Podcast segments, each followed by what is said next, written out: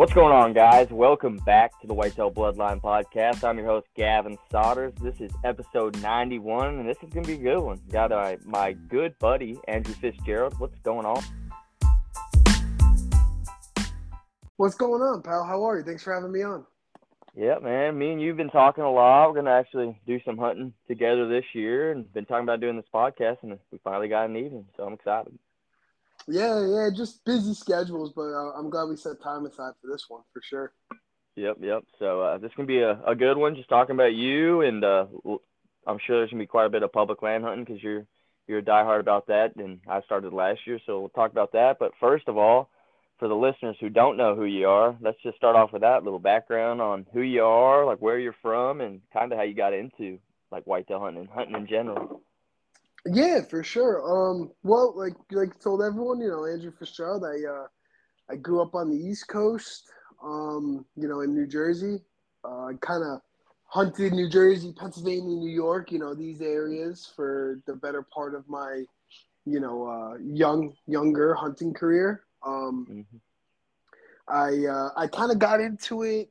Uh, man, I mean, I I've been punking squirrels with BB guns for as long as I can remember, but um, you know, once I, I, I, got into the whitetail woods, probably right around the age of 10, 11, um, you know, uh, same, same, a very similar story. You know, my dad was a, a big, big, big deer hunter. And, uh, you know, he took a step back from that when he had kids and all. And, um, man, I was just ate up with all the pictures and all the, you know, the VHS tapes that he would show me. And, and uh, I guess one day I just nagged him a little too much and he finally got me out. And, you know, uh, he's the one that created this monster. So, yep, um, yep, same here. Same, same with my dad, man. Like, who knows what we'd have been doing if we didn't get brought up into the outdoors and whitetail hunting or hunting in general, you know? Yeah, no, and and I got a I got a ton of buddies that um that you know went down the wrong paths, and you know I I, I probably don't thank him enough for for keeping me on the right ones. Him and my mother for uh, keeping me on the right paths and on the the straight and narrow because you know as much as I thought they were uh, a pain back then, you know they they probably saved my life a few times. So. Oh yeah, it's it's kind of funny. The older you drink more. I just turned 29, and I was I went down the wrong path a little bit. I was just partying too heavy. That's the only time I ever like slowed down. I've always been a whitetail hunter. I always got there, but for a couple of them years in my early 20s, I was slacking and realized, yeah, that's not the way to live. So finally back and more ate up with whitetails than ever, and honestly, the happiest I've ever been chasing whitetails and like making that my biggest passion. You know. For sure, yeah. This is um this year is going to be my 16th year hunting. Um, okay. I mean, I, I, guess that's like that's like uh you know in, from when I got my license. I'd say from like serious, serious, like you know since I've been by myself. Um, probably going to be I don't know, probably like year 11 12, like hunting by myself serious. Um, yep. So, so you know, I'm, I'm 25 and. You, how old were you when you like? Uh, so you hunted with your dad, I'm guessing, for a few years. Would would you like sit with him, or would he just like kind of sit you close to him? Well, funny. We the first hunt we ever went on, um, we sat in a ground blind together, and uh, I took a poke at a deer at 30 yards that I, you know, I made a million times on a target before that, and I shot probably I don't know two feet underneath him, yeah, and yeah. Uh, from that moment on, I just felt like at that moment, you know, he was kind of like I don't want to say chirping in my ear, but trying to teach me on the fly too a little bit at the same time because you you know how it is. You can never prepare for this, so yeah. Um, I uh, you know I I missed, and after that season, I, I might have been eleven or twelve. I was like, man, I, I want to hunt by myself. Um, mm-hmm you know, I, I feel like the only way I'm going to learn is by myself. So a couple times he'd drop me off and, you know, or he'd sit real close by and kind of, you know, always keep an eye on me. And um, that following year, that opening day, man, I missed three does uh, in the course of the day. And uh, last night, the doe came out and I, I smoked her. And then that was, uh, that's where I, like, that was like the beginning. Like, I did it by myself. I was, you know, no one was with me to hold my hand, and um, that was a big turning point for me. That's where it was like, okay, I really like this, and then that happened, and it was like, yeah, I'll, I'll never not, you know, kill for this. I'll, you know, I'll yep. be ate up with this forever. And so th- there was there was that turning point, you know, when when you're a, a child, and you just kind of you might be in a phase of loving something and you might be in that same phase of hating something not that i ever thought i hated it but you know you Yeah. just don't know what you like or you, you don't like when you're a kid and then when i finally did it and you know i kind of did it by myself and all that um yeah that was that was all she wrote for that one that you know Yeah. turned me Yeah. into the to the guy i am now Yep, I grew up the same way. Like Indiana, I lived here. This is my second time living in Indiana. I moved to Virginia in between, so I was probably hunting from like oh, eight eight years old or something. I can't even remember. I was hunting with my dad from like my first memories, like before I can even have memories. That's like some of the first ones I had was hunting with him. And I think first time I sat alone, I was ten. I remember sitting with like an old muzzleloader, but when I was 11 years old, we moved to, or I was 10 years old, we moved to Virginia, and then I was 11 that next deer season killed my first deer with a crossbow with my old man on opening day that next Friday, hunted solo and shot my first buck. And then ever since then, I've never hunted with anybody else. I've been solo since I was 11. Yeah, you know, it's it, not to get off topic here. We were just talking about wormholes, but not to get off topic. But you know, I I actually saw a video the other day. My uh, um, a friend sent me, and he said that you know, I, this sounds like you and your dad, and it's like you know, you all you ever do is beg to you know finally go out by yourself and do it by yourself, and then you soon to realize that once you do it once by yourself, you almost never do it again with with, with that you know with that person again. So you know, there Yep. are times that I do make exceptions, and uh, I'm a big alone guy. I move around a lot. Me and my dad, we hunt polar opposites these days. We don't we don't hunt the same kind of terrain, the same methods. Um, we don't really believe in the same stuff, and we, we both still get it done. But you know, we Mhm. both set aside a couple days where we'll, we'll sit up in uh in you know the our tower blind, and you know it's more of a joking thing. And I, man, we we damn near never kill a deer when we're sitting together, but it's just fun. It- you know, it just brings us back to to when I was just a, uh, a little guy and us getting us getting just out in the woods because you know a lot of people forget that that's what it's all about. So Yep, exactly. That's that's one goal for me. Like one of my main goals for Indiana is I'm not hunting the public. Like last year, I was diving into some Indiana public and had some good bucks, but my parents are going to end up selling our family property in the next couple of years. So I want one good full year of going all in on it, like not worrying about hitting public or checking trail cameras on public, putting all my my time in this. And with that, a goal is hunting with my old man because I haven't hunted with my old man in at least ten years. Like you were just saying, it's uh yeah, that's a goal of mine. We got some bucks. Like he's not as picky as me. He don't have the time. He's old. He's gotten some put his body through a bunch of stuff, so he can't get out there as much as he wants to. But we got a few good bucks, a couple good management bucks to take out. So that's my goal. Hopefully get him out there early season when it's not too cold, and uh, hopefully smack one of these bucks with him because he hasn't killed a buck in a while either. So that'd be just awesome to to get him out because he's he's almost sixty. He's he ain't got a whole lot more hunting left in him. yeah, it's it's one of those things that you you'll you'll cherish forever. Those moments, you know, I I.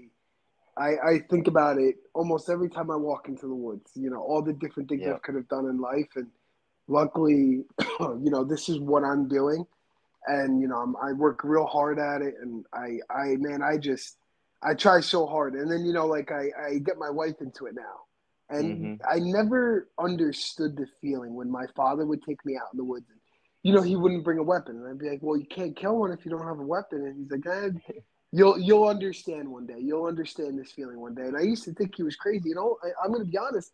Up until just a couple of years ago, I still thought he was crazy. But Yep. w- once you're doing it for someone else and with someone else, and you know that that special person you care about, it's like nothing else matters. You know, shooting a deer don't matter anymore to you. And so, uh, you know, I, I see where he comes from now. It, it's it's a special feeling, you know, getting someone you love and care about involved in it. And Yep. uh, as much as I love going with my wife and I love going with some buddies, I mean, my, my father always hold a special spot in my heart for for those uh, you know twenty feet up moments. You know. Yep, that's the same with me. My old man, he he gave me a passion, and he just luckily he let me hunt the way I wanted to. Because I even me being the way I am, taking my oldest nephew out, I got him his first deer, his first buck, his biggest buck last year, and just being with him because he shot like a three point like two years ago, and I'll have to send you the video. I've never been more jacked up in my life, dude. Like I was like fired up when he shot this spike. It dropped right in front of us. It was like youth weekend and it's just you're right. It's it's definitely more special. And even like I got quite a few buddies around here that are diehard and them hunt public, and you're obviously when you're hunting public, you're not hunting real close a lot of times, so they need some help. And dude, I love that just as much as almost I wouldn't say quite as much, but just shy of just as much of like being there for their bucks. Like when we went there and he shot his biggest buck, my buddy Parker Swamp Bros give him a shout out. And he was like a mile back, and then just being there for that whole thing with all of our buddies, and then uh, quarter him out and taking him out there, it was just it was awesome. There's nothing like that camaraderie, and that's honestly one of the main reasons I started the Whitetail Bloodline because I was losing that. I used to be in Virginia and we had a hunting club and big camaraderie, but the past ten years I've just been hunting solo for the most part. So that's why I like talking to guys like you and uh, meeting up with guys like you that we're to do this season. That's what it like hunting's all about. It's it's not about the killing; it's about the journey.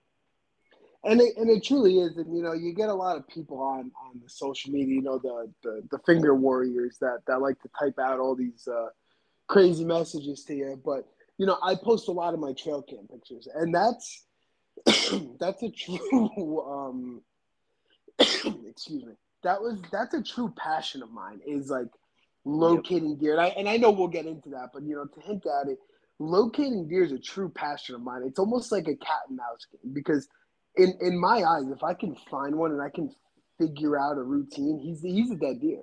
So to yep. me, like trying to find that next biggest one or that next coolest one, um, it, it it really is like a true passion for me. So I really love that feeling of like, you know, I I I almost enjoy seeing people like talk down to it because I love like I love going back to my buddies and being like, man, look, look, at this guy. Like he has no idea all this crazy hard work that me and you put in for this deer. Like, you know, yeah. and it's just fun. You know, I, I, I try to keep it fun, and you know, there are times where you get serious, and it's a you know it's a serious sport, but um, you know, I, I think uh, an important thing is that you got to keep it fun. You gotta because you you can lose your mind real quick in a deer season if oh, you yeah, uh, get too wrapped up.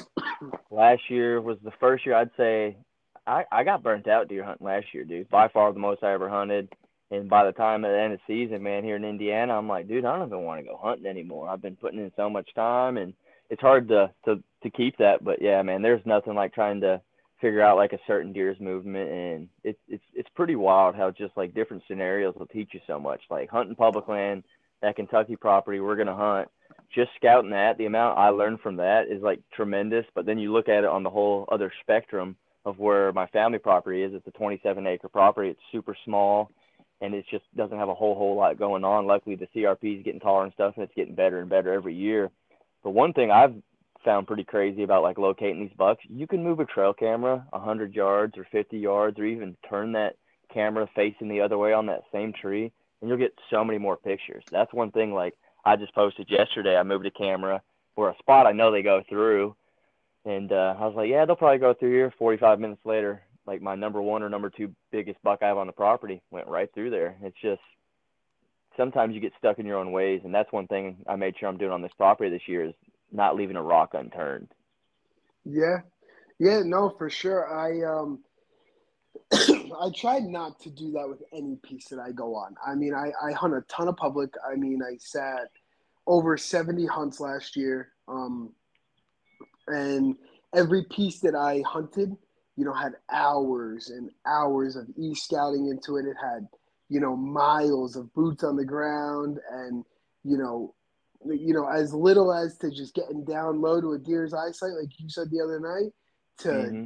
you know, maybe even climbing up forty feet up in a tree just to get a better visual. You know, you got to know it all. You got to every little acorn that's around, you know, everything. You got to just know it, and and um, I take great pride in that. I take a lot of pride in doing that. And, you know, a lot of people think that, you know, the first thing they say is all that, you know, you're only getting all those pictures because you're on private. And it's just like, well, you know, I, I take a lot of pride in that. I, I get super offended by that sometimes because I put a lot of work into into what I do and, and the craft that we're that we're trying to perfect, you know? So um yep. I, I I truly enjoy that aspect of it. Yeah, and one thing I would say honestly that's a little overlooked about public, like don't get me wrong, you get states, even probably more where you live, I bet there's a lot more pressure on public. But one thing I do when I'm sitting on onX, even before I go scout, I'm looking at a property the average guy's probably going to overlook. That's one thing I've started doing. And uh, that Kentucky piece that I mean you've talked about, that gets less pressure like on the surrounding areas or even on the like the property than my 27 acre piece of private does. I'm more I'm more pressured around here on my private than I am public, and that's not the case for most spots. But I would say just about every piece of public has a couple of those little spots that don't get pressure. And I've heard you talk about that. And I think that's one of the one of the more important things. Like sometimes, don't get me wrong, these bucks are smart and they'll bed close to parking and stuff. But a lot of time, them big bucks are just going where nobody goes because they don't like getting messed with when they get to that old mature age. Yeah, no, that's that's definitely for sure. Um, they're um, they're they're definitely. I'm trying to find the words here, but it, it's in New Jersey. It could be a little tough because there's a lot of guys and not a lot of land. It's yeah. it's built up a lot in New Jersey, so it, it, you will definitely you could definitely find some areas in Jersey where you know there's just no people there. That's for sure. You're gonna walk a ton, and you'll definitely find those areas. There's no doubt about it. But a lot of what you see is you're actually patterning the people because a lot of these guys out here, you know, guys that come from New York City and you know they jump over the border real quick and go try and shoot a deer just you know to do it or you know whatever the case is or you know, your weekend warrior guys. So a yeah. lot of the times, the best way to be successful in New Jersey is figuring out the people and not the deer. Because once you figure out the routine of a guy, the deer almost comes easy because you know they, they can only go so far before there's no more land for them. So they're going to stay on that. Pri- that's the one best part about it is that they're going to stay on that public land, and you know you just got to figure out okay, well this guy comes on Monday, this guy comes on Thursday you know, they walk here and this guy walks here, so they, you know, deer's got to be somewhere in this area. And you start patterning, you know, these guys almost. And believe it or not, I actually have trail cams out just to, just to reassure that I'm correct with my patterns on people. Um, because in some states, like like I said, like New Jersey, um, you do have to, you know, to shoot good deer and to get on real good deer around here. Um, sometimes it takes being a little nutty like that. Yep, hundred percent. Yep, that's because last year was my first year. Like the year before, I I scouted public with a buddy and filmed him. The last year was like my first year me diving into public, like scouting for me to hunt, and it's a whole different ball game. Like when you're scouting for somebody else, like you're scouting hard. Don't get me wrong, but when you're scouting for yourself and you're trying to put a deer down, it just puts you on a whole nother level, and that's that's hundred percent true. And I learned from these Kentucky pieces hunting that your average guy's probably not even walking three, four hundred yards. At least so. Yeah a lot of them. Yeah. yeah, a lot of them, and and a lot of what you see around here, and this kind of goes for a good bit of Pennsylvania too, as big of a state as it is. Um, we you know we get stock birds over here, stock pheasant. So okay, yeah. uh, you know since the average guy is pretty lazy, um, your pheasant fields are right next to the parking lot. And mm-hmm. so a lot of the early season, all you see, I mean, I could show you a map and tell you you know, without ever walking on the piece and tell you, you know, a good idea of where all these guys are going to be. Because, yep. you know, it's predictable. It's predictable because everyone sees a field and they think of, you know, the Midwest and they think of a 170 walking out onto this field, you know, at five o'clock in the afternoon, first week of the season. And that's just not how it is here. I mean, I, everyone that I come across on public, I try to educate them a little bit and I try to tell them, listen, you can continue walking here. It's public land and nobody's going to stop you. But my suggestion, I've had a camera in there for the last two months. And, you know, I don't walk in there. I let it sit there. I don't touch it. And he's yep. like, well, how are you going to ever know what's there? And I said, no, that that is from the following year. I know what's there from the following year. And I know he'll still be there because that's why he's as big as he is. Yep. So you, you got to trust that Mother Nature and these animals are like people and they do do human like things and they do keep routines mm-hmm. and they're not going to leave. You just, the best the best way that I try and figure out whitetails in New Jersey. Now this varies greatly outside of New Jersey, um, but the best way is that I try to talk to these guys, and you know, on the public, I try to get on the same page with these guys, and most of them don't, but you get a few guys that buy in, and then you know I'll see him two three weeks down the line. He's like, "Yeah, I just killed the good one. You know, I killed that one." So you you know you get these guys to buy in, and just even that, hearing that is uh, enough for me. It's enough to know, wow, you did a good thing here. So yep. Yep, I'd agree with that for sure. It's but most of the people I've ran into public are cool and they'll talk to you. And it's kind of funny. I'd say 90% of the guys I talked to last year were new hunters, which is cool. It's like they're basically I think I probably talked to five or six guys on that one piece. A couple out of state guys were a little bit more diehard, but your local guys that were from the area, like most of them just started hunting. So it was cool talking to them and I, I was the same way, trying to give them a couple po- pointers. I'm like, I'm not going to tell them everything, you know what I mean? I put in too much work, but Yep. yeah, it. I think that's the most important thing, man. Is like you can help people without like hurting yourself too, like you were saying. For sure, and and you know what? It, this sport's super hard. I actually had this conversation not long ago, but this sport is hard. It, it's not just hard killing a whitetail because of all the practice. It's hard getting on a whitetail. It's sometimes hard just seeing a whitetail in some areas. So Yep. it, it this is a hard thing to do. So I tell everyone, listen, I'll try and help you as best as I can because you know what? Just like my father, you could only tell so much before you just have to go and do it and fail a little bit. And if I can help one guy fail a little less, then you know what? I at the end of the day, I'll always go find deer. I'll go to any state, anywhere, and you know what? I'll find deer somewhere. So if some guy happens to, if he feels the need that he really has to hunt on top of me, I'll let you have it. Be my guest. I'll go find another deer. But I mean, I'll help you. You know, you don't have to go down the lengths of, uh, you know, disrespectful because I have had that a few times this year. But um, we don't have to go down those bad roads and burn bridges because I'll help you. I don't mind. I'm a very Yep. generous guy. Yep. I think there's a there, there's also just common courtesy, man. Like a couple times this year, I had a buddy. He tagged out. He went he was hunting turkey turkey in Kentucky, and you can only kill a turkey off like certain pieces of public. You know what I mean? It's like each section you can only kill one off, so then you have to go to a new section. He didn't know anywhere else turkeys were, so I was like, go hunt that place I hunt whitetails. And one reason I let him go hunt it and told him about it because he helped me drag my buck out. So he's like one of the few people that know where my honey hole is. But short story, he was walking out there and some old guy was just following him, trying to get in between him and the turkeys he was calling at.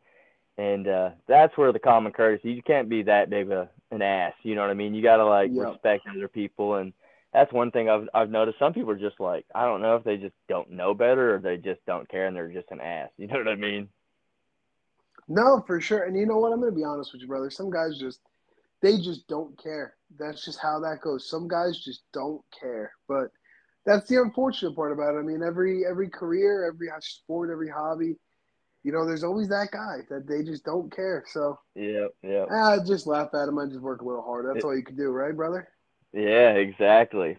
So uh yeah, we're gonna we'll get into some stuff, but what would you say was one of the things that like was a turning point for you that like changed your whitetail career to like I'm all right, I'm gonna go a little more diehard, I'm gonna take this more serious. Like what do you think was your thing? Like for me, honestly, was like the hunt public guys opened my eyes a bunch, which I think that was for a lot of people. It's just they made hunting like public land seem feasible, and they're like, if, oh, they can do it like they're doing it, I can do it too. So that was honestly one of the things that opened my eyes, and I started studying more, watching more videos and stuff.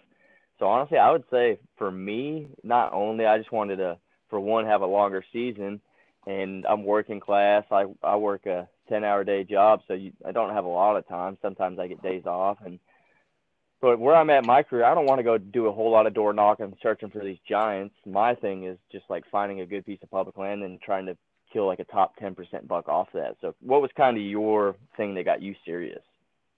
Um, what got me serious, and, and don't get me wrong, the hunting public guys, I mean, they do an incredible job. I, they are, they are incredible guys, and I'm to say they have brought them alone have probably brought the numbers up in hunting, the hunting world, so high just by showing people how accessible it is. Honestly, truly, Yep. um, Yep.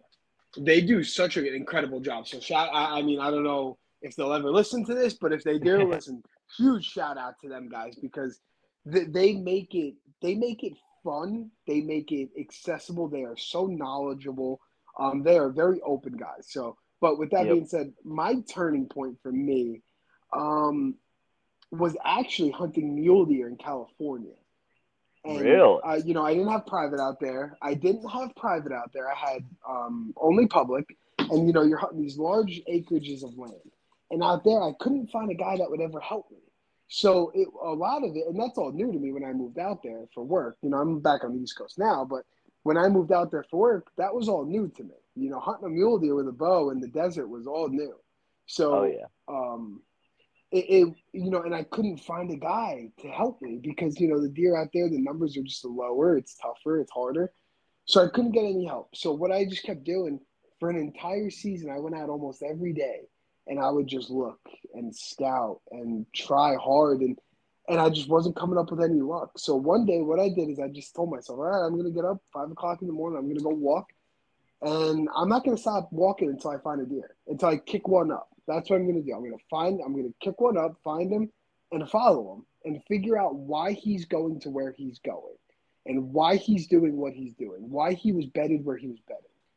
And that's what I did that day. And I followed a real good buck, and I just followed him. I think I followed him for six miles, and I just kept slowly bumping him, and just seeing where he went, why he was doing, why he did it. I, I'm gonna be honest with you. I don't even think I had my weapon in my hand.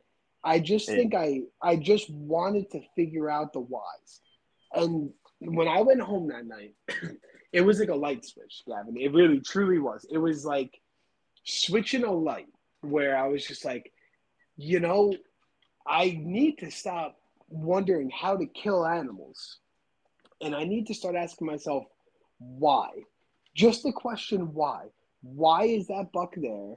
Why is he traveling this route? Why is he entering and exiting here?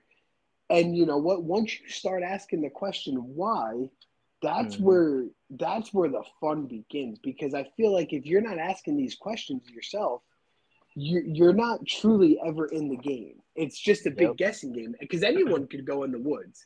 A first time hunter, which uh, you know it happens often, a first time hunter can walk into any public piece and shoot a shoot a 150 class booner, but he's got no idea what he's doing.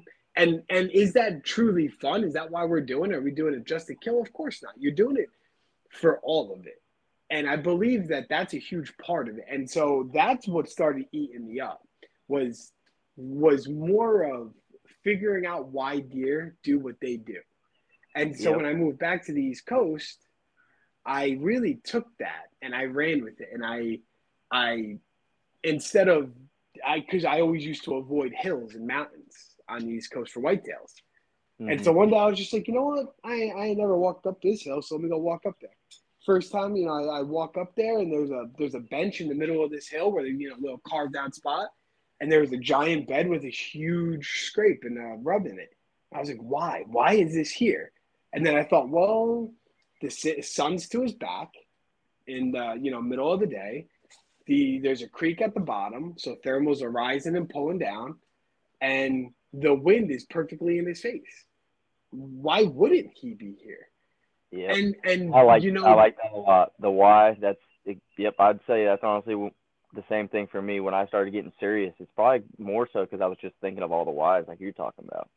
and and it's a real thing and i'm sure that's a lot of people's switches and it, might sound a little stereotypical but it really became the whys and then i took it to a new level where just seeing certain deer wasn't enough for me anymore it was okay well I, i've already seen this deer i've passed on this deer I, I i'm wondering why there's not a bigger deer here or if there is where is he? And then it really started escalating my level um, to uh to that diehard level uh of you know really chasing a, a, a certain class of deer. And i when i say a certain class i don't want your listeners to get the wrong idea because it's not a certain antler class. It's a certain age class because there's an age class Yep. out there where that magic like five six year old where you chase that deer and man could that be that that deer just be so tough i mean there's not a more resilient animal in the world than the white-tailed deer. And when you get him at that five-year-old mark, where he's at his his smartest um, and toughest to kill, it, it is fun. It is just truly fun when you start asking yourself all the whys, and then Yep. you start mixing in, you know, old mature deer. So that's where I that's where I started getting real, you know, like real crazy with it, and. uh I, you know, hunted a new piece out in North Dakota, a spot I never went out there, you know, never hunted before. And I started asking myself why. you know, I'm seeing all these deer, but I'm not seeing mature bucks. Well, okay, well, go dive into this little drainage ditch. And and my thought was I you know I, I didn't I didn't know what drainage ditches really were. I've never been up that way a whole lot, and I've never hunted them. We don't have stuff like that in Jersey much, and so I walked into a drainage ditch and I just kicked out a giant buck, and I was like, huh, why is he here? And my thought was, well, there's no woods around here, obviously, so he's using this as his bed. It's the same Yep. as a thicket that you would find in New Jersey.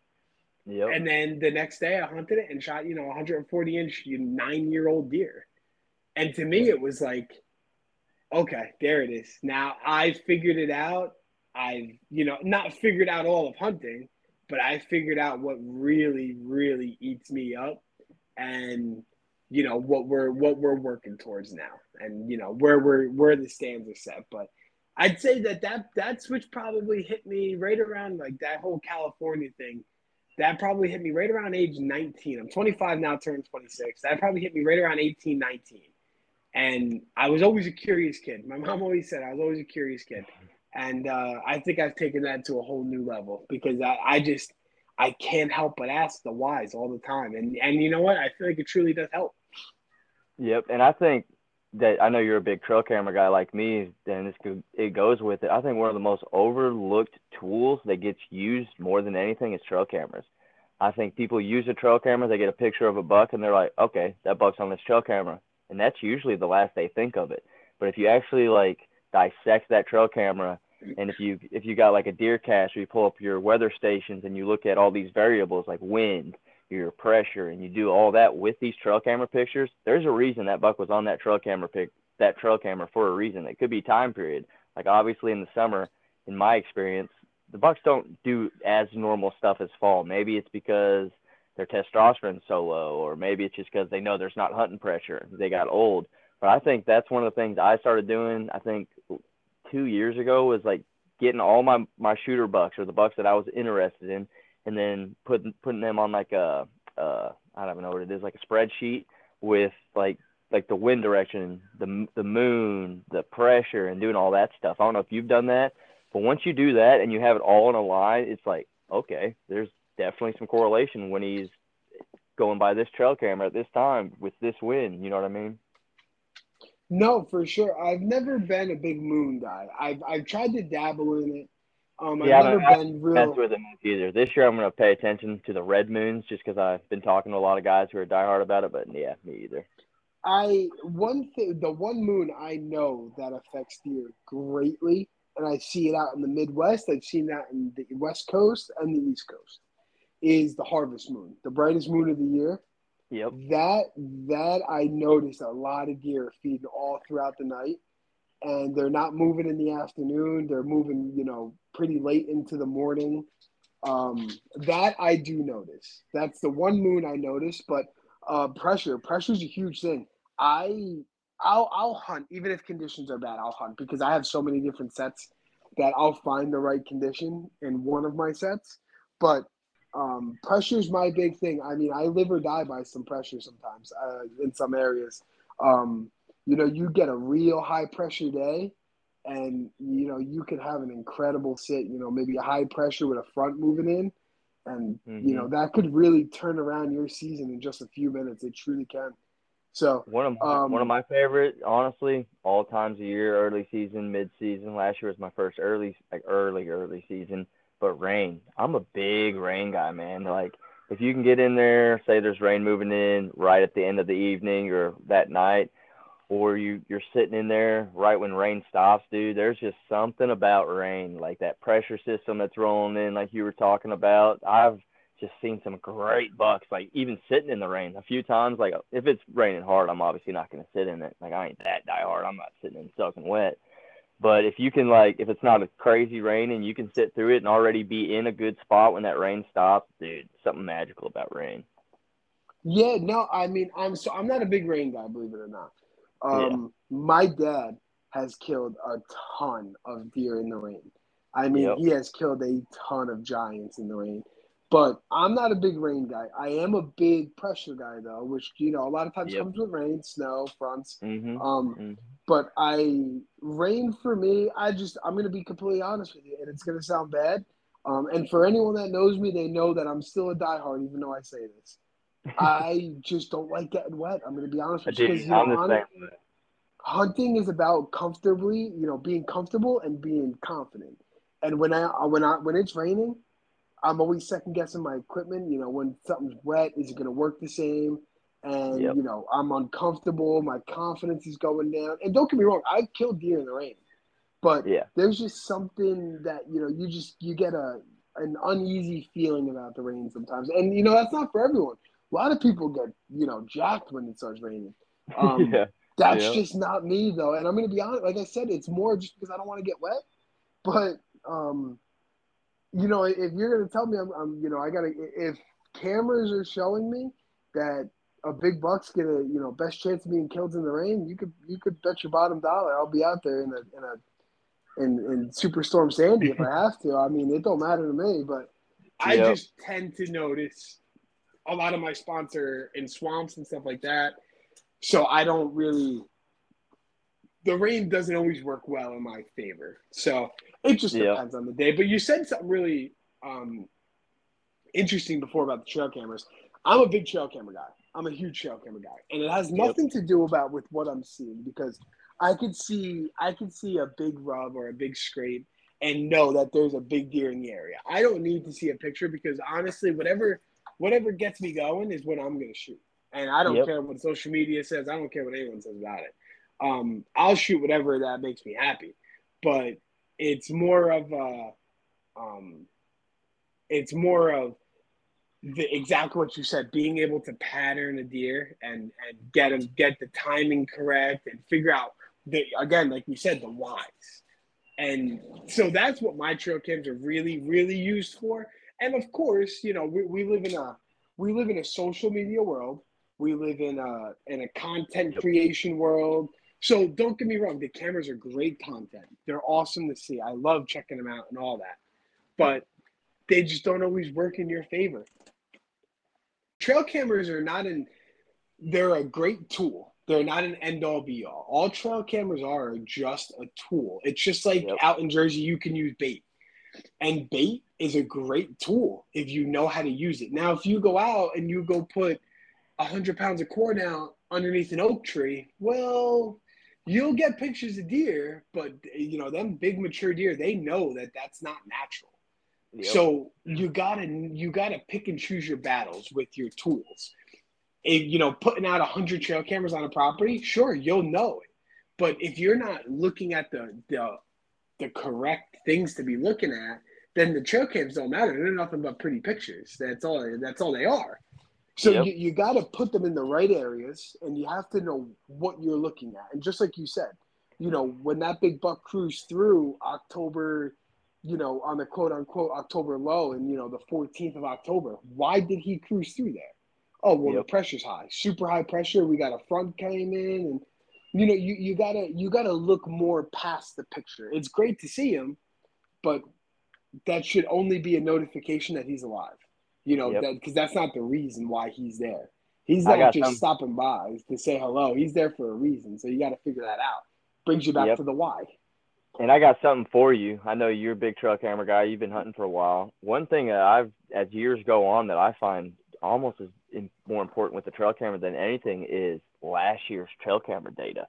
Because deer, like you were saying at the very beginning of this, they're very they're they're predictable. They're not, but they are at the same time. Like I know with this property, this is like year ten hunting it, and the deer moved through that same week of the rut more in that one week than any other time. And that's just things like hunting the property or hunting a piece of public for multiple years. It it gets easier. Like your first year is by far going to be your hardest, no matter where you're hunting. Doesn't matter if it's a brand new private piece or brand new public piece. You know what I mean? So I think yeah, it's uh, extremely important. Like like last year I, I slacked on my private piece because I was hunting public so hard, so I didn't have cameras on here much. But luckily, I knew it was like November 9th, I think, when my nephew shot his biggest buck, and I was like, these bucks are probably to come through cruise through here. It's like prime time rut. This is where the does bed. They're to come cruise through here. Didn't have trail cameras much. I just put them out like that week from after I killed in Kentucky. I took some cams out. But just having that annual pattern where these bucks wanted to be on the property during that time frame, that's the, basically the only reason we shot that buck. Yeah, no, and, and I'm gonna tell you know a quick funny story is that me and my buddy we were hunting a private piece that we had when we were a little bit a little bit younger, younger days before I moved to California when I was uh, 17, 18. And you know I've hunted this piece for you know going on five years at the time, and every year between October 30th and November 4th, I would get just between those times. It was nothing before or after. Just between Yep. those days, I would get two different bucks that would come through. There was a piece across the street, and I think that's where they were coming from. But every year, a new buck would come through. And so I told him, I was like, "Man, you should, you should go sit one of these spots." I was like, "One's gonna come through." He's like, "Why would I do that? I got a good buck moving to my stand, you know, pretty often." I was like, "Yeah, but at night." So instead Yep. of you doing that, come through here and you're gonna have a good chance at a buck. And he was like, "There's no bucks there though." And I was like, "Not yet, but do it." And he's like, "No, no, no." Well, I went out there and he was like, "Oh, you're wasting your time. You're wasting your time." And I was like, "Man, I'm gonna tell you, I'm gonna put out a camera, and I'd be willing to bet the rest of my hunting season that you're gonna have a really good buck. I'm gonna have a really good buck move through this this part right past this camera at this time in between those days, and I bet you he will be there every single day throughout that time period." Yeah. and and it did. It happened. And i ended up uh, my i ended up sticking my father in there and he killed a great deer 100 you know 125 inch uh, eight pointer. And it was a new buck we never had pictures of before ever. And he just cruised through. And that was how that spot was. You just simply you, you didn't have to know. It's just over the years of experience where the does once the foliage started coming down the does started backing up further and further into the woodlot off of them fields. Yeah. And they just stayed there. And it just happened to be that once they started moving back into the woods more, it was around that time frame of bucks getting antsy for does, and they, that's where they would come looking every single year. And you know, you will never find that out unless you walk and you collect data. You know, I have data from Yep. five, six years ago still on some of my pieces, and those deer are probably long gone. But Mhm. it's the it's the point of being. You know, there's always it's almost like a wolf pack. When the alpha goes and he's gone, there's always someone to take his spot. When your biggest, most mature deer leaves the property or dies or whatever the case is, there is going to be another deer that takes his spot, and he's going to do similar routines. Yep, so you yep. you know the, all that information is just so important. You know, I got files and hundreds of thousands of pictures that to go off of, and it sounds like a lot, and then trust me, it is a lot, but it's important. And if you want to be that next level diehard, you know that we talked about, that's what you you know some of the things you need to do, and it's okay to not do those things. It's okay to just go out and just enjoy the woods. I tell I tell all my buddies, listen, you don't want to jump into that swamp. I don't blame you, but you can't be upset if you don't see nothing but a spike buck. That's what Yep. you got to understand. So if you're okay with just getting some fo- footage, then go sit here. You're not going to see a giant. You're just going to see some deer, but go sit here. If you're just looking to enjoy a nice sunset and see some deer, go there. And that's Yep. okay. It's okay to do those things. But you know, uh, Yeah, I like. I'm interrupt for a second. I like that you said that because this year on the property, uh, on my little 27 acre property, I keep talking about. Uh, there was two good bucks. One buck died. Uh, I was like, I don't remember what it was. It was in November. I was sitting in the blind right on our creek, and I look over as the sun comes up. There's a dead buck sitting in there, and thought it was a smaller buck. Ended up dragging him out, and it was a, a big mature buck. I called half tail because half his tail was gone. He was not a good genetic buck at all. He was like a six point but he was mature. He was like five years old minimum. I've had few, like two or three years history with him, so I know he was like at least that old. He died, and then my nephew shot a really good three year old, like a buck. I would he would have been such a good genetic buck, but it was by far his biggest buck. So I'm like, smoke that thing. He right when I walked out, didn't even hesitate that. But so we had two bucks leave, and I think that's a big part of these reasons that I'm having these. I got three decent bucks. Like they're still they're later in their growth. Like I got a buddy, he he lives about 20, 30 minutes away from here. and It's a property I've scouted with him and helped him out with a lot. And he sent me two pictures. He just put a cell cam out today, and two of his main shooters popped up, and they're look like they're almost fully done growing. But then you come here, and my bucks tines are just starting to develop. But I think like I never really thought about that. I've heard it in the past couple years, but I'm I'm starting to think there's a lot of truth to it because he was a five year old buck. He wasn't a big genetic buck, but he was a good fighter buck. Like a lot of these bucks that aren't giant genetic bucks, they're just like built to fight because their horns can lock up in between them bigger bucks. So I'm excited to see with this rut. Like two bucks are gone. So two bucks, one buck, who knows, are moving in. You know. Yeah, man. You want to see a crazy time in the woods? Um, you like when I went out to Illinois and I shot my big 160. There was I saw 26 bucks that day. It was the craziest day in the woods. I'll probably, I'll probably never have another day like that. I probably, I really won't. It, it had nothing to do with me and everything to do with just the hunting gods, you know, smiling down on me that day. Was That's it like the was. rut? Just have a good It hot was- dough or something. Everything, everything in the area was dead, and I had one hot doe in the area. Everybody else, nobody else saw a single buck. My father ended up shooting one a couple days later, but he wasn't running; he was just on a pattern. Um, hmm But you know, I had one hot doe come through. I saw twenty six bucks, and you know, I'd say majority, probably more than half, were you know kind of smaller end deer for that area. But I mean, I saw six or seven deer that all surpassed you know one forties, and Mhm.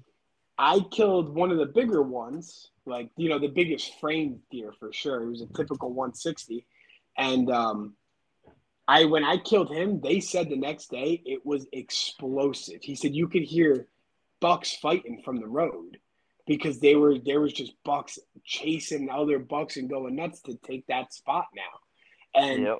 so and and you know I see it here too, even in New Jersey. You take out that mature buck, that next one's in line, and he's looking to to show everyone that he is the next one in line. So, and that you know they're they're just like people. You know, you walk into a bar with your you know with your woman, and someone starts looking. You know, everyone's gonna get a little uptight. So you, know Yep. they're not much different. And I tell people that, and you know, it's uh probably the one thing I hear the most is, man, you compare animals to people way too much. You give them too much credit. I said, first of all, you don't give animals enough credit. And second of all, they ain't no different than, than people. They still got to get up. They got to eat, drink, feed, go to the bathroom, sleep. They do everything we do, eh, you know, essentially. And they deal with stuff a different too. Like they have different personalities. Like one person can deal with somebody messing with them, or you know what I'm saying, a lot more than a lot of people. It's just like that's one thing a lot of people overlook too. Is bucks have such different personalities. Like one buck can get bumped ten times, and he'll be like, "I'm gonna go right back there. He ain't gonna do nothing to me." But one other buck, he's a little timid. He's shy. You bump him one time, he might be two properties over the rest of the season. You know. And man, this is why I love talking to you. You just get it. You just get it. You really do. This is this is why this is such a great podcast. you really do. Yeah, man, it's just it's it's crazy. I think honestly, I think one of the most important things that I've done is having this property for the past ten years, and it's so small, it's 27 acres, but it's not wide. Like I'm sitting out here on the back porch right now. Like you could aim a bow up in the air and shoot across like a wide, like the width of this property and hit the other side. It's long, but it's just having such a small property and you have to focus on such little things. It's taught me so much, you know. For sure, the, them smaller properties. So I had something similar. We were talking the other night on on uh, you know on a live, and um, I had something similar. I had a 19 uh, acre property that we used to tell me and my father. I was telling you about, and hmm you know every single year there was two really good bucks, and there was always four or five good up and comers on top of the one or two you know floaters that would move in throughout that time frame. Every single year there was always that every year Yeah. And Yep. we managed it really well. You know, not shooting small deer and you know doing the right things, um, or doing the things that we preferred to do. Maybe not the right things, but the things that we Yep. preferred to do. And um, you know, it's it was a tiny little piece. You couldn't go into it every single day, but we we hunted it smart. We hunted it hard, and I've also hunted pieces, you know, out in California that were thirteen thousand acres Yep. and so they both teach you very very valuable lessons in themselves where you know on a small piece no matter how big or how small a deer can get lost into it a deer can Yep. get lost into a one acre plot just as easy as a 13 acre plot so you got to know your property and, and that's really what it boils down to if you got a, a 10000 acre piece great that's awesome and that don't mean nothing if you don't know every stone in it Yep. and that goes for that goes for a small piece too. You know, I mean, they both bring their challenges. For Yep. sure. like on this small property, dude. It's like I'm not kidding. One trail can make or break you. Like I'll have a camera. I could put a camera on one single trail the whole year and not get a, a picture of a buck. But I could move it on a different trail that's 50, 80 yards away, and that buck is the only, or that trail is the only trail that that buck has taken throughout the whole year. Like a buck I shot two years ago, homeboy, my first whitetail bloodline buck. I have it's like I'm saying, it's a small property, but he was only taking one trail to scoot through my property, and I wouldn't get him. And I finally moved a camera on this one little section, and I started getting him regularly. So it's just wild, like little things like that, one little trail. Because uh, like deer, like humans, they get stuck in their own way. They're like, this path works for me. I've done it for three years of my life. I've never been shot. I'm gonna keep doing it. Yeah, no, for sure. No, that that's absolutely right. And you know, I mean, you don't always have to know the property, but if you're committed to a property, uh, you know, a private piece, you're 27 acres. You don't Yep. have to know every stone unturned, and you could probably, you know, I, I'm I'm just using that as an example. You give me one week on that property. I, You know, I might have a decent chance at a buck, just like I, if Oh, I were to go hunt it at public land or or any other state, just like I already do now. Um, you know, just by doing due, due diligence and you know taking my time of e scouting and then you know maybe burning out of the five days, burning a day or two by just walking it. You, you know, I, I I'd be pretty confident on getting on one, but th- that's that's if you're not. season. It's like time of year too. I think it's a huge importance too, because I don't care who you are. If you have a good whitetail knowledge, you go there that first week of November, you got good odds of killing a buck. If you got slightly good whitetail knowledge sitting on a funnel, but them guys that can kill these bucks in like early October or even middle of October, it's a whole different ball game. I I don't think I've ever killed a buck middle of October, not a, a good buck. Maybe when I was younger, I've killed one real early October. Kind of got lucky with that. I was in the right spot. Don't get me wrong, but it's just it's a whole different ball game than the rut, you know. And uh, it's actually funny because I know we're going to dive into that in a minute here, but um, that the whole uh, moving around and the whole bump and dump thing that's actually helped me kill more bucks in the early season than it has any part of the season ever. No shit. I do I do more damage in the month of September to late October, and then also in January, you know, late December and January than I do any part of the year. I tell everyone I'm a horrible I've hunter. never even. Honestly, that's wild. Yeah, I tell everyone I'm a terrible rut hunter. Listen, if you're looking for and deer, don't call me. I'm going on vacation. There ain't no point in me being in the woods in the rut. Because, and I hunted super hard every year, but I it's you know the rut for me is pretty tough. Hey, a I've lot of people like that. I've it. heard. I've heard. I'm just. That's my bread and butter, bro. You put me first week of November, I'm probably gonna kill. Like if I'm not killing, I'm passing bucks, waiting for a bigger buck. That's just like um, I've always been Yeah. a funnel guy, and I think your dad's kind of similar, isn't he? Yeah, so my dad's a, a sit and wait kind of guy. He really is. And me last year was probably a, one of my more fun rut hunts, um, you know, vacations in Jersey. You know, I I got to the point where I was just like, you know, I'm not a good rut hunter. So what I'm gonna do is I'm just gonna make a ton of noise. I'm gonna jump Mhm. on this public piece where I know I got, you know, three or four Pope and Youngs on it, and I'm just gonna kind of trot through the woods a little bit, start grunting and making scrapes and all types of noise. And man, I had some awesome success. I had some awesome encounters where you know with deer I passed up on, and um, I had a ball this this rut. I had such a great time. But it, normally it ain't like that. And but this year I took a different approach where I was just like, you know, I I just tried it. I tried to do my dad's way, and he'll kill a deer. But to me, it's just like, man, if you don't, it goes back to the confidence. If you don't feel confident in what you're doing, then it don't matter what you're doing. I mean, if you don't feel 100%. confident, you're out of the game. So I, I just don't, I don't always feel confident in that that time of the year doing that strategy. But I'm going to tell you, it goes back to the cameras. If the cameras tell me that, listen, this time of the year you need to be here, just at like my old private property, then you can, like I said, you can bet your bottom dollar that's where I'll be. Rain, Yeah. shine, snow, you know, That- that's- that's where I'll be. let's dive into that that bump and dump thing. I know that's a lot of people that it's it's talked about quite a bit, and I actually have experience with it. It was my first year hunting public, and actually had a successful thing doing it. So we'll talk about that too. But let's first off, like, why'd you start doing that? Like, where'd you hear about it? so I'm a big D'Acquisto guy. I've been fans of Andrae and Cody D'Acquisto for a long time. Um, for years now, probably 10 years, I've been big fans of them.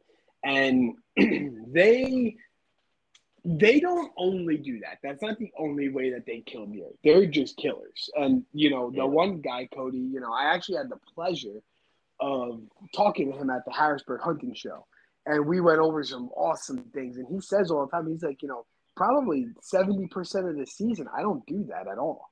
He goes, it's Mhm. that thirty percent that I do it is when I kill my big deer. He was like, Yeah. it just it's all very situational, and you know, we got into it and all, but I when I when the first time I heard that, maybe I don't know, six seven years ago, I heard that theory. I said, "Man, look at this idiot! What is he doing?" And then he killed a deer. And then I thought, ah, well, you know what? Anyone could anyone could go do that and kill a deer.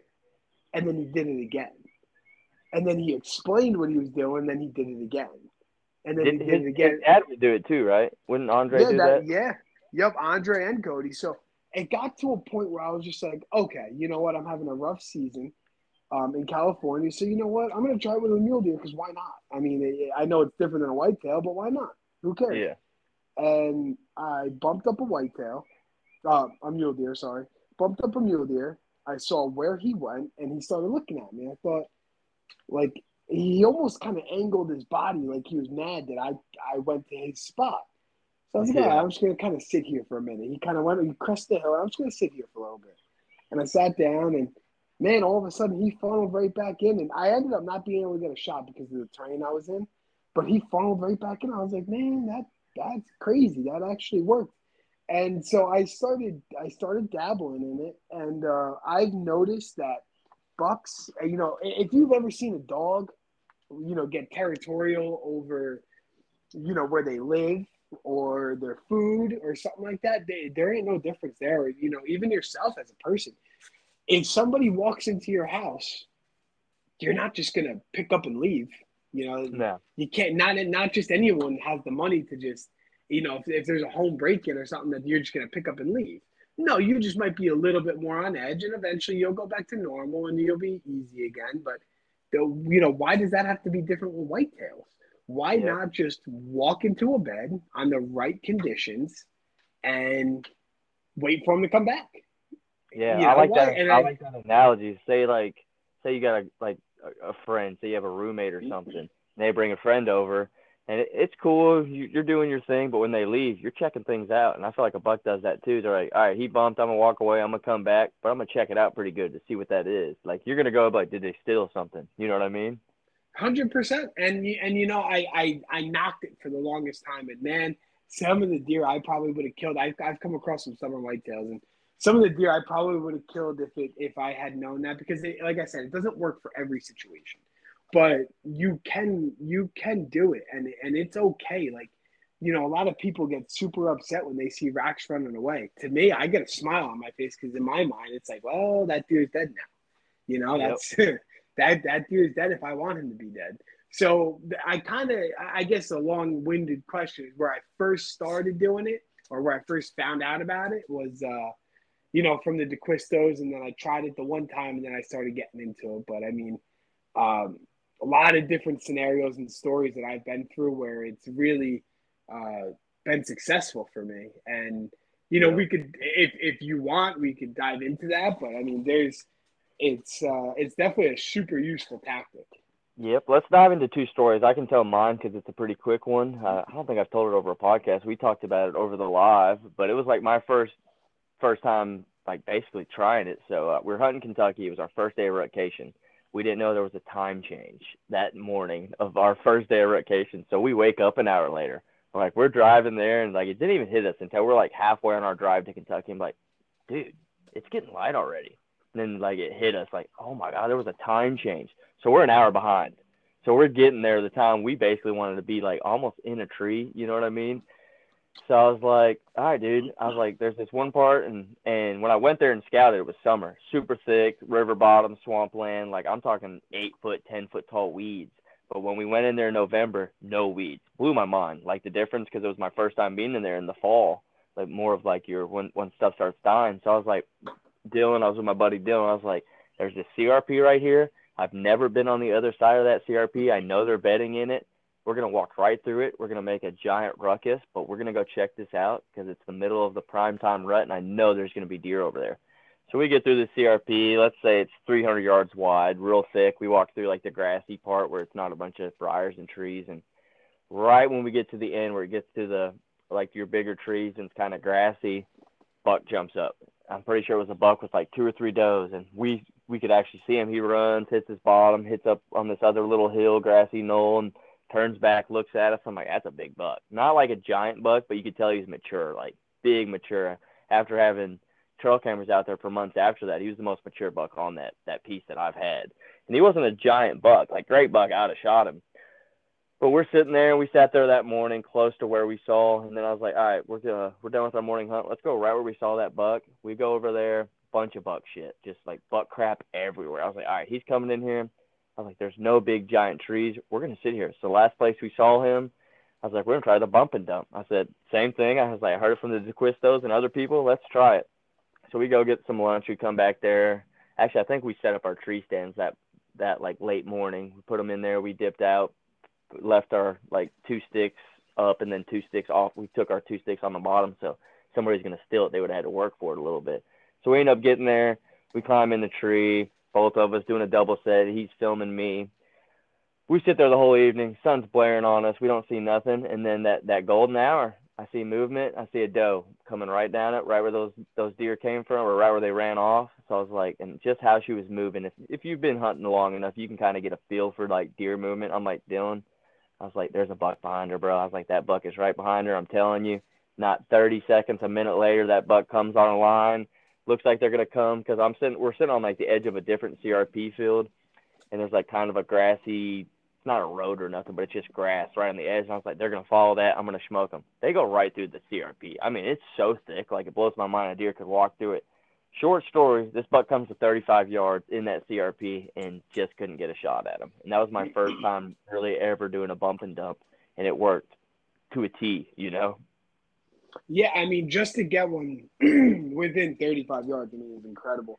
Um, the first time I did it, well, on the East Coast for whitetails, I, you know, I, I wasn't paying attention to the wind. I blew it. I blew. I blew the whole area out. So, like, the first thing I'm to say to your to your listeners is, man, if you're going to do it, and and you, you know, it's the first time you doing it. Two two major factors here of of the success for it is a you can't be scared to walk into where you know they're betting, mm-hmm. but you have to pay attention to the wind the wind, the thermals, to all of it. You have to pay attention. You have to be what I like to say, and I'm sure, I know you've heard it, me say it a million times, but you have to be surgical. Yeah. Because yep. you're not just going out hunting. You're not. You're you're being surgical is what you're doing. And so I guess like, because I, I, got a lot of stories of it.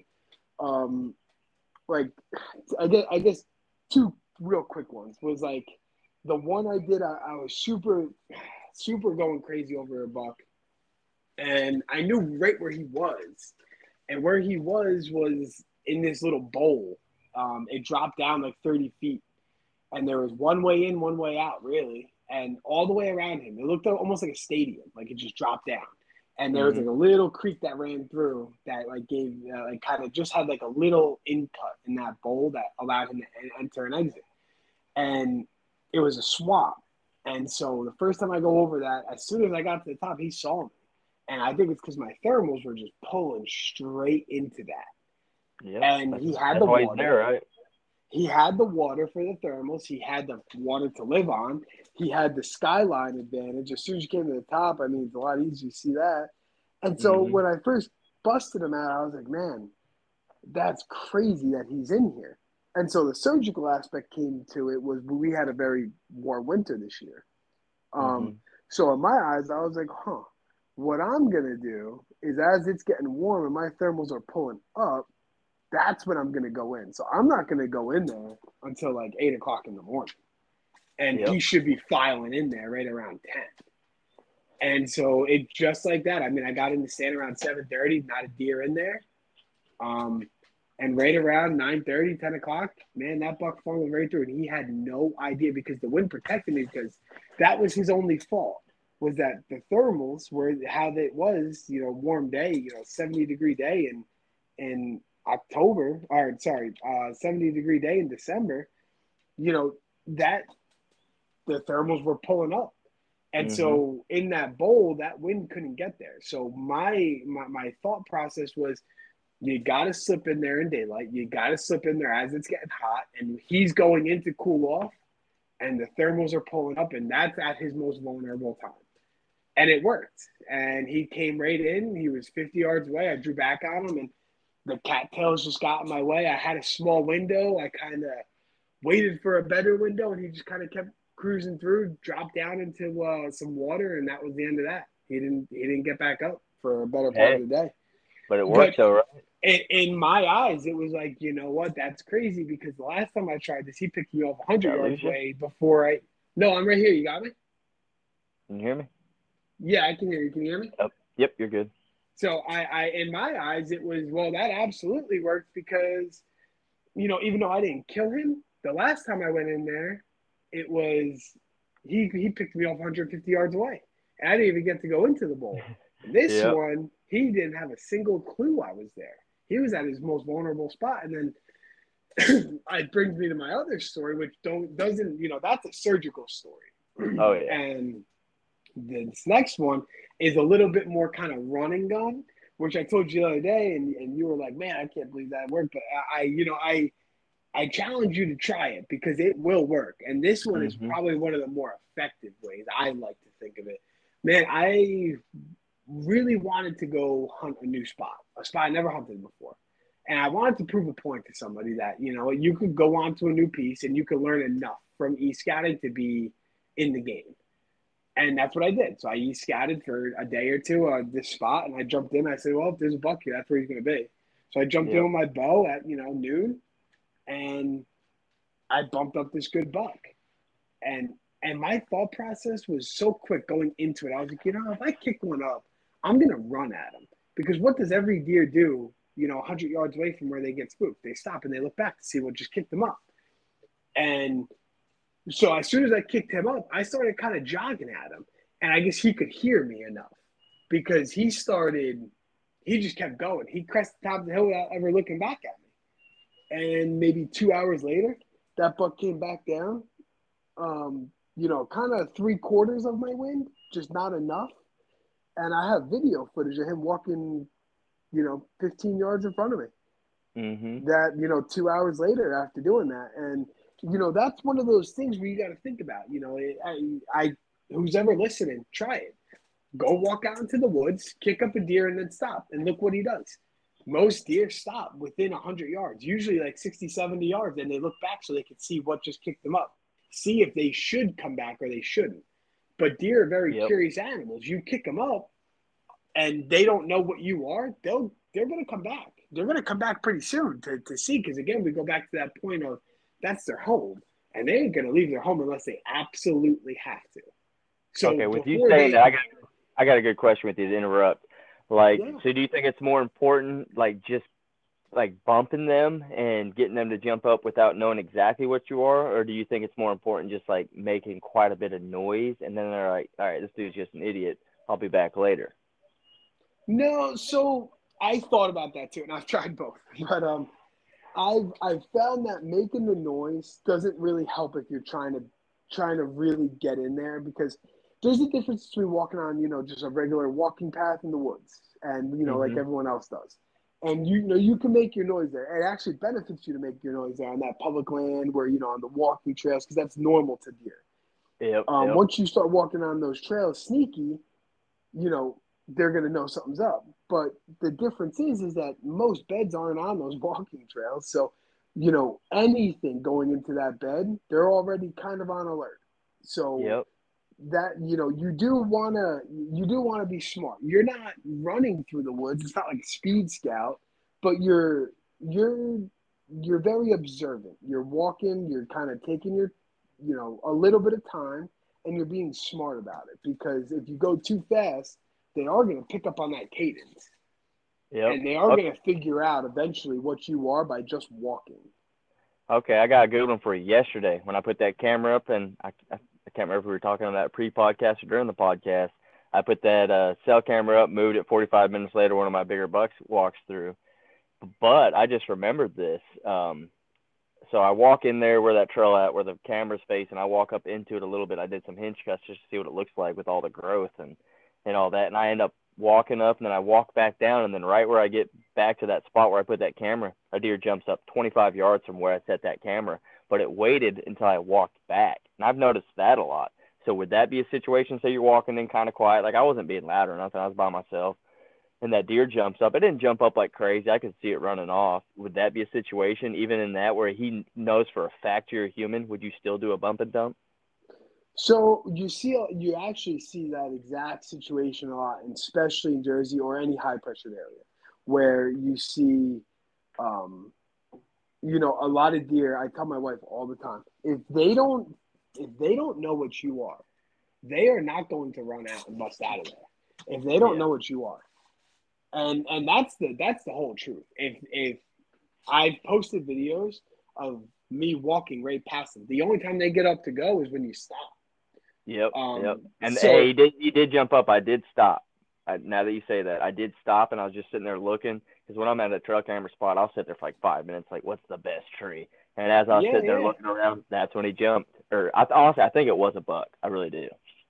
So when I like, I come across that a ton, especially in Jersey. What I do is that you know it goes back to your due diligence. You figure mm-hmm. out where the bedding is because if you just walk aimlessly in the woods, you might end up walking downwind of that bed and and no matter how good you think you are at bumping and dumping, um, you walk downwind of that or upwind of that bed and they get your wind into that bedroom, you're done. Like, don't yep. step back on there for a couple weeks because it ain't gonna happen. Like, and it was actually the first time I've ever jumped up a deer in that exact spot. I've jumped deer up 50 yards from that in multiple different directions, but where that deer was, would have never thought a deer was bedding there, and that's why it was bedding there. Yeah, a hundred percent, a hundred percent. And I see, like I said, I see that a lot in Jersey. I really do. And it's it's one of those things where you just got to know your spot. Like you got to yeah. know where that bed is and where the wind's going, and just walk into it and kind of you know I, what I do. My big thing is that I actually walk with a cadence that almost kind of sounds like a deer. You know how like to have them four legs. You take a step, and then you kind of click on the back. Take a step, and they kind of click with the other foot. So I I actually step and then I drop my heel. So I step to my mm-hmm. toe and then I drop my heel once I start getting close. Yeah. And then I'll stop for five minutes and then I'll keep going. And then I'll take, mm-hmm. you know, 10, 15 steps and stop for only two minutes and keep going. I don't ever let myself become patternable because if I ever go and try and do it again, they're gonna know. They're just yeah. gonna know. So that's that's the route that I take with that. I don't know if that that answers that question or not. Oh yeah, yep, yep that's that's definitely the route that I take. But I mean, just don't be afraid. Just get in there and do it because you know what, like, and this is where me and my dad disagree. He truly believes that if you just give it enough time, you know, something will come up of it. And sure, it happens for him every year. That's hundred percent sure. Um, mm-hmm. I've always been a make your own luck kind of guy. So yep, I love me, saying it's like, that. well, yeah, and, and you know what? Some people may be lucky, but I believe there's no better luck than making your own. So in yep. in my eyes, you just you know sometimes when you know as bad as it gets, and you know you're under the pressure of trying to get into a spot and get on a certain deer all this time, and you know it gets to you, it starts breaking you down. So change it up, you know, go for a walk because obviously all the other stuff ain't working. So get you know give something new a try. Go to a piece of public land that you don't care nothing about, and just go try it. Gain the confidence in it. Yep. Now that you say that, that's I, I don't even think I brought it up. This is one thing I wanted to bring up if I haven't. I think that's one of the most important things you can do as a whitetail hunter each and every year is getting out of your comfort zone. And, and you know what? I'm going to tell you, it made me cringe the first time I did it. Yeah. Oh yeah. And and it kills you because all you're told your whole life by your grandpa and, and his red flannel is, hey, you bump him up, he's done. You know, he's leaving, he's gone. You know, your day's over. Go back to the house but that's not the case all the time. And and you know what? It's not going to work all the time. It's really not. But those big dominant bucks will come back. And you know those little dinks might not. They might that yep. just might be too sketchy for them. But a big dominant buck is just like a, a man in his home. And yep. and you know that's one thing you don't mess with. You're not walking to another man's home uninvited. So he'll come back. You just got to believe in it. Yep, and that's that's the thing, man. I think that's what puts us on a different level than like our fathers is we pay attention more to the details and we don't get stuck in our own ways. Like I know a lot of them old timers, like my dad's that way. He things and then he's like that's like stuck. He's like that's the way it is. And me, doing all this study and doing all these podcasts, doing all these like land management. And I'm a big believer in trying things. Like, don't get me wrong, I listen to everybody. I listen to podcasts, YouTube videos, and I pay attention to what everybody's saying, but I try it myself. Like, I don't take anybody's word. I don't care if you're like, give a shout out to like Don Higgins all these big, big buck killers. Like, I listen to what they're saying, but I don't take it as gold. Like, just because you say it doesn't mean it is what it is. It could be a different area. It could be more pressure, no pressure, blah blah blah. But that's just like one thing that like that's this new generation of hunters is they're just so detailed oriented, and I think that's why there's been so many big bucks killed these past for, like, for even sure. five 100%. years. Past five years have been a giant, giant like just like bell curve of big bucks dying. and and more people are trying to to focus on those big bucks. That's what's cool. And a really good listen. Um, I forget the name of the podcast, but I'm sure if you type it in, you'll be able to see it. It's on Tarif's uh, Blue Line Bow Hunting's page. Um, Adam Hayes, who's a very conservative, sit tight Yep. kind of guy, um, part of Team 200, uh, and Yep, Andrae D'Acquisto, who Oh, is a move, a run and gun, and I haven't Mission, listened. Mission yeah. podcast. There you go. Yeah, I haven't listened to it yet, but I'm Me- I'm me waiting. I'm I'm trying to wait for a day where I have not a whole lot going on. I can listen to it two or three times because that one that one is going to be a really good one. And those are two polar opposite guys that do things polar opposites but have the same outcome. So it's whatever works for you. Just because it works for me or works for you, you know, and you know, just because we both, you know, we're both going to tag out on Booners in Kentucky this year, doesn't Oh, mean yeah. it's going to work for everyone. But you know what? If you're in a slump, you know that's the definition of insanity. Doing the same exact thing, expecting a different outcome. So if you're Yep. just going to go to the same exact stand and get more and more frustrated, the only thing you're going to do is burn yourself out and start, you know, not enjoying it. So try something new because why not? The other stuff ain't working, so you might as well. Hey, and I'll say about Kentucky, you know, you saw the buck I shot last year. Good buck. There is For sure, he's a stellar buck. You, you, you're too humble. Yeah, he was great, but especially for my first year hunting public land. But I had a camera that was soaking in a honey hole, and then I pulled it after I killed him, and there's two or three bucks that were bigger than him that I had no idea were even in there. It was only on that one camera. I never got pictures of them in any other spots, but dude, there's gonna there's gonna be some good bucks, man. I'm telling you, we we we'll, we'll see, we'll see early season, but dude, there's honestly, I would say there's definitely a chance of a booner. There was I got I'd say one booner on camera last year for sure, maybe two. That's awesome. Yeah, no, I mean we're we're fixing to get into him down there for sure.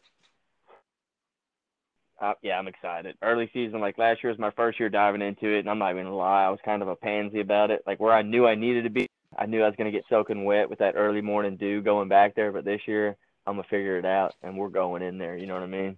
Hundred percent. No, I'm I'm super pumped. I'm super excited, and I can't wait to share that with everyone else. It's gonna be a great, you know, a great time. It really is Mhm. For sure. It's gonna, and you know, it's gonna be a learning curve for me. I mean, I, I know swamps pretty well, but I ain't never hunted Kentucky before, so it's definitely gonna be a learning curve. This is a weird area, bro. It is agland swamps.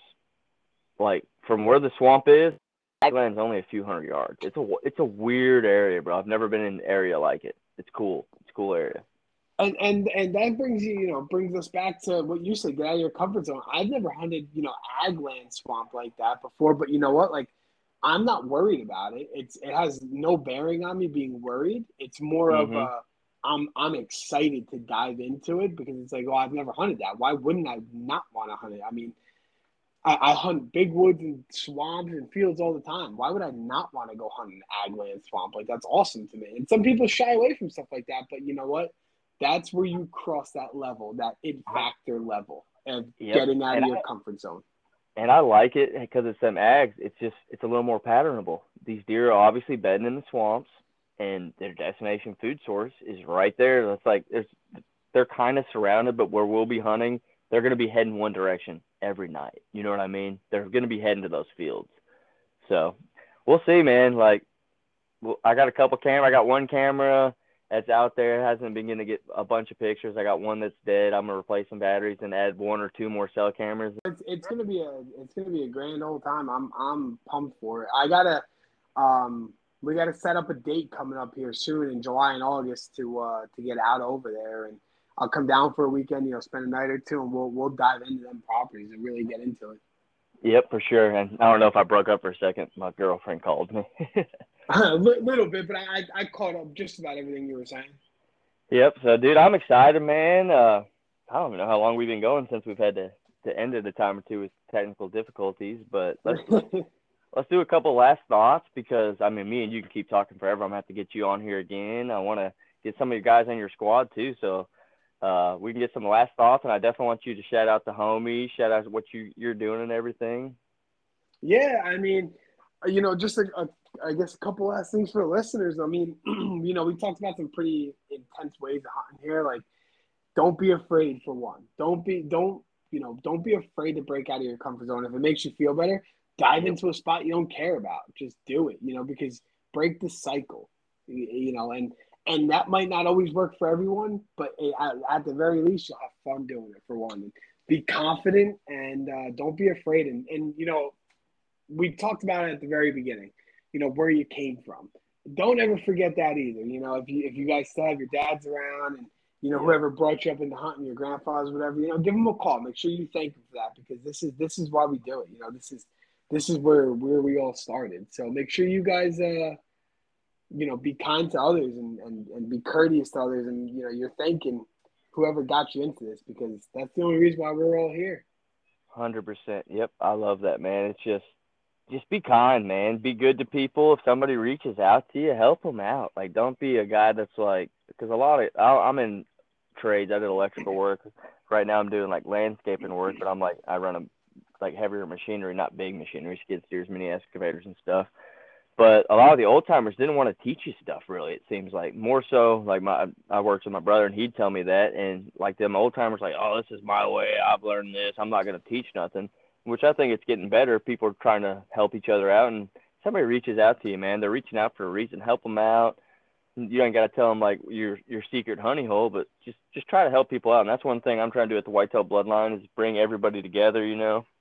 And uh, it's just if we fight against each other in any way, like people are trying to take down hunting like as, as quick as they can. The PETA haters, blah blah blah. So we got to stick together. Don't matter if you shoot a crossbow, you shoot a gun, you shoot a bow we're all doing this for the same same reason. We got different goals, but we all have for hunting, so we all got to do it. Take care. Hundred percent, and yeah, that that's what I was gonna say. You know, that's how I, I try to end all my podcasts, as you know, and um, I, I try to tell everyone, you know, there's there's nothing cool about being a bully. You know, if someone's looking nope. for help, they're they're looking for it for a reason.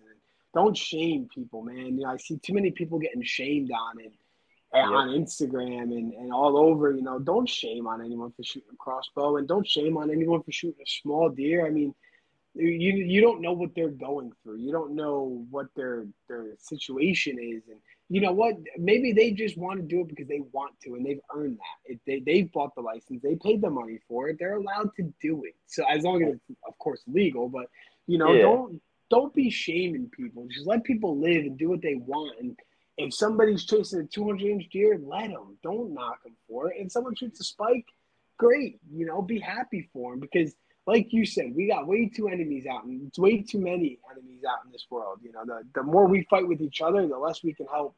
You know, bring those other people down. The real, the real crazies out there.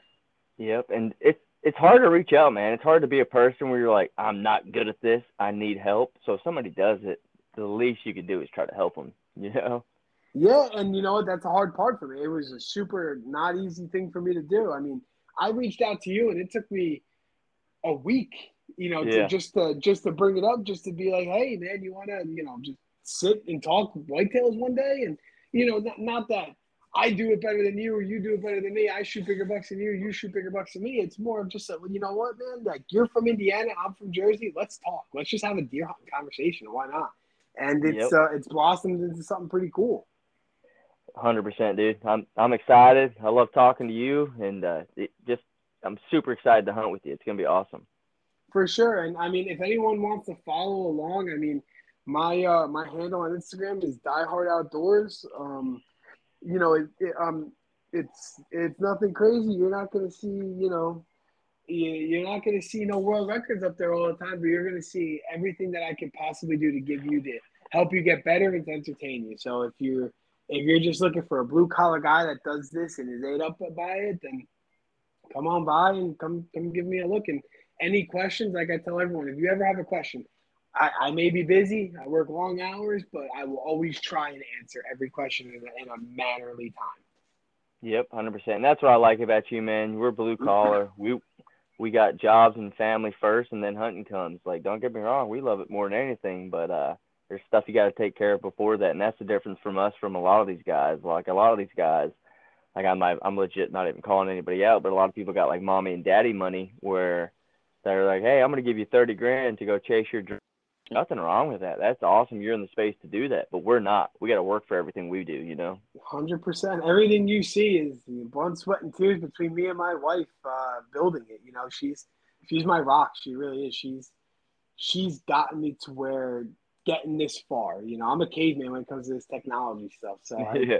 you know, she she's gotten me, and, and that's what it's all about. It's all about the family and and you know doing it together, building a community. Yep, that's exactly. I love that man, and uh, yeah, it's gonna be a good year. Honestly, with the bucks I got on my property, the bucks I'm seeing, I think this might be a record-breaking year, bro. I really do. I hope so, man. You're gonna have a stellar year. You just like I always tell you, you got that it factor. You're you're one of them guys. It'll never go away for you. You'll be you'll be there till till the end of days for sure. Yeah, and I tell this to people all the time. Like, like I'm a person. I'm a confident person, but I've earned my confidence. You know what I mean? I've been yes, doing sir. this. I've had a YouTube. I've been doing a hunting YouTube for 11 or 12 years, and I've had this passion forever. Like I've got a lot of buddies that'll reach out to me and like say comments to me, and now it, it don't really bother me when people say comments to me, but like I'm just the type of person I remember everything. I remember like people when they got their start, when they started getting serious about stuff. I've been doing this for like I've been hunting solo for 18 years. You know what I mean? There's, yeah. there's not very many guys that are 29 years old that can say that. So everything I do, it might not be what you do, but everything I do is learning from others and then putting it into firsthand experience. And I think that's extremely important. Hundred percent, man. That's you know that that's why I, I came to you and, and I, I enjoy your page and I enjoy talking to you because you know it's it's the real deal, and yep. the real deal doesn't always consist of shooting two hundred inch deer. You know sometimes the real deal is just being smart and having the knowledge. That's yep, what you exactly. got, man, for sure. And, and I do my page a little different. I do my page. It's like one reason I do the page the way I do it, and honestly, one reason I started hunting public from going back a little bit is nobody can give me shit. Like you can't say I wasn't working. You can't say I wasn't doing something because every week you're seeing exactly what I'm doing. If it's wrong or I'm messing up, you're still seeing it.